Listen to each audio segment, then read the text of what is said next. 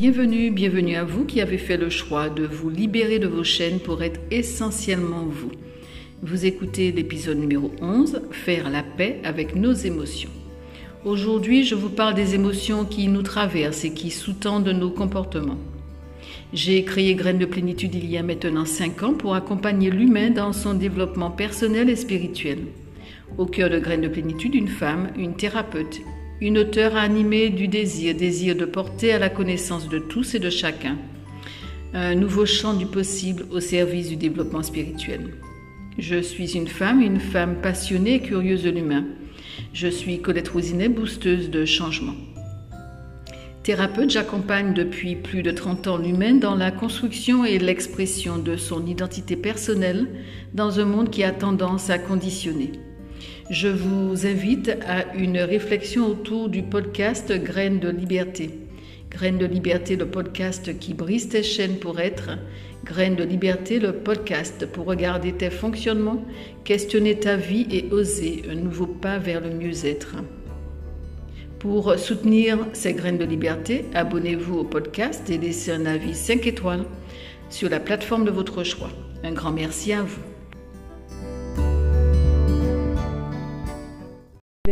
Pour moi essentiel que nous puissions prendre conscience que nous fonctionnons selon des mécanismes automatiques qui en fait se sont installés depuis notre enfance. Notre gestion émotionnelle ne déroge pas à cette règle. Dès l'enfance, en fait, lorsqu'une situation se présente à nous, nous allons l'appréhender avec nos cinq sens et nous allons l'analyser avec nos filtres, que sont nos structures de personnalité, nos valeurs, nos croyances. Nous percevons donc cette situation à partir de notre réalité, nous allons interagir avec elle en conséquence. Notre vécu, de cette situation est donc à l'origine de manifestations qui, en cascade, euh, la situation va impacter nos croyances qui elles-mêmes vont entraîner des pensées, qui elles vont provoquer une émotion qui sera à l'origine du comportement de notre part. Ce fonctionnement en boucle, en fait, se met en place de manière automatique, de manière inconsciente, et ça nous donne euh, ainsi le sentiment que nous sommes privés de notre, de notre pouvoir, pouvoir de choix. Aujourd'hui, euh, j'ai envie de m'intéresser aux émotions. Parce que à chaque fois qu'une émotion est présente, euh, il est important de prendre conscience qu'elle est la vérité, elle représente la vérité de l'instant parce qu'elle s'impose à nous, parce que nous ne pouvons pas la nier. On va se demander dans un premier temps ce qu'est une émotion. Une émotion, en fait, c'est une réaction qui provient de notre perception d'une euh, stimulation venue de l'environnement dans lequel nous sommes. L'émotion est donc une réponse spontanée à notre ressenti. Elle provient de notre interaction avec nous-mêmes, de notre interaction avec les autres. L'expression en fait de l'émotion va s'accompagner systématiquement de réactions qui peuvent être physiques, par exemple euh, de la sueur, une accélération du rythme cardiaque, des réactions comportementales comme la fuite, comme les pleurs, des réactions euh, psychologiques, des réactions motrices, etc. En fait, c'est ainsi que lorsque nous avons peur, par exemple, nous pouvons euh, avoir des palpitations cardiaques, des vertiges, de la sueur, des tremblements, euh, des mémoires. On peut aussi adopter une attitude de fuite, de défense, de tétanie, de paralysie. L'émotion, vraiment, prenons conscience que c'est un moyen, moyen de transmettre une information à l'autre sur comment je me sens. Euh, elle est donc un élément de communication essentiel dans toute relation. Nous sommes ainsi habités par une diversité d'émotions avec pour chacune des variantes. Les quatre émotions de base étant donc la joie qu'on appelle aussi euphorie, gaieté, excitation, euh, qui est symbolisée dans son expression par euh, le rire, la colère qu'on appelle aussi mépris, irritation, agacement, énervement, qui est symbolisée dans son expression par des cris, par l'agressivité, la peur qu'on appelle aussi la crainte, la méfiance, l'inquiétude, la terreur symbolisée dans son expression par la fuite ou par la tétanie, et puis la tristesse qu'on appelle aussi chagrin, désespoir, euh, mélancolie, euh, rejet, qui est symbolisée dans son expression par les pleurs. Donc pour conclure sur cette partie, on retiendra que l'émotion, c'est l'expression de ce que nous ressentons à l'instant présent. donc, elle est donc là en fait pour nous parler de nous et à ce titre, il est important de la prendre en considération. Qu'est-ce qui sous-tend euh, qu'est-ce qui sous une émotion? Qu'est-ce qui sous-tend l'expression de cette émotion? Donc nos réactions émotionnelles ne résultent pas uniquement d'un événement extérieur. L'événement extérieur, en fait, n'est rien d'autre qu'un déclencheur qui, en fait, soumis à notre système de pensée, de croyance, ainsi qu'à un besoin à combler, va provoquer une émotion. Donc l'émotion, elle est là, euh, qui est là, elle sera juste fonction des empreintes laissées par nos expériences émotionnelles passées. Euh, n'oublions pas que euh, nos expériences démarrent depuis la vie intra-utérine. Donc, depuis cette vie intra-utérine, nous vivons des expériences émotionnelles qui vont nous impacter, laisser des empreintes, qui vont être réactivées lorsque des situations que nous percevons comme similaires vont se présenter à nous.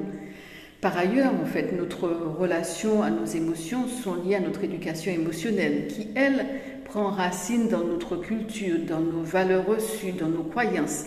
Et donc c'est ainsi qu'on va s'autoriser à ressentir ou pas, à exprimer ou pas une émotion. Notre euh, relation à nos émotions n'est donc pas anodine. Euh, chacune de nos émotions a un sens et a sa propre histoire. Chaque émotion est sous-tendue par les empreintes des événements passés et surtout elle est sous-tendue par notre éducation émotionnelle. Prenons vraiment conscience que bien souvent on nous a appris à congeler nos émotions, à rejeter, à nier ce qui est là et qui ne demande pourtant qu'à s'exprimer. Quel est le rôle des émotions? À quoi elles servent? À la base, en fait, il faut savoir que toute émotion a une fonction, qu'elle est saine, que bien souvent ce sont les croyances que nous leur associons, en fait, qui nous font les vivre comme positives ou négatives. Euh, d'ailleurs, on pourrait davantage parler d'émotions agréables ou désagréables plutôt que positives et négatives. Ainsi, donc, la peur a une fonction de protection, la tristesse, elle une fonction de réparation, la colère, elle est là pour marquer euh, son territoire, pour dire non, pour se faire respecter, et la joie a une fonction d'élan vital, de bien-être. Donc, toutes les émotions sont à la base saines, elles sont utiles, elles remplissent une fonction.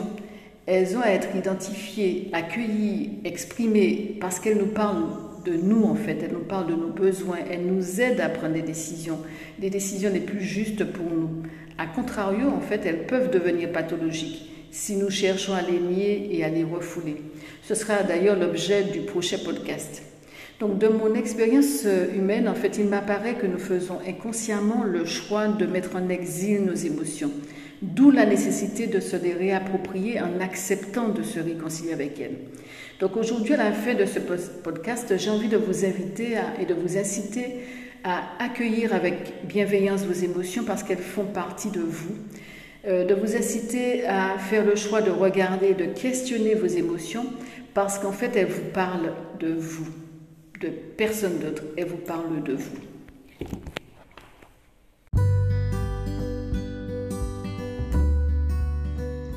Souhaitez exprimer pleinement votre identité personnelle, faire le choix d'être plutôt que de paraître, alors rejoignez notre parcours à distance, être essentiellement soi pour donner sens à sa vie. Véritable voyage aux multiples escales à la découverte de vous-même, ce parcours d'accompagnement va vous permettre d'interroger les fondements même de la vie pour mettre des mots sur votre expérience terrestre.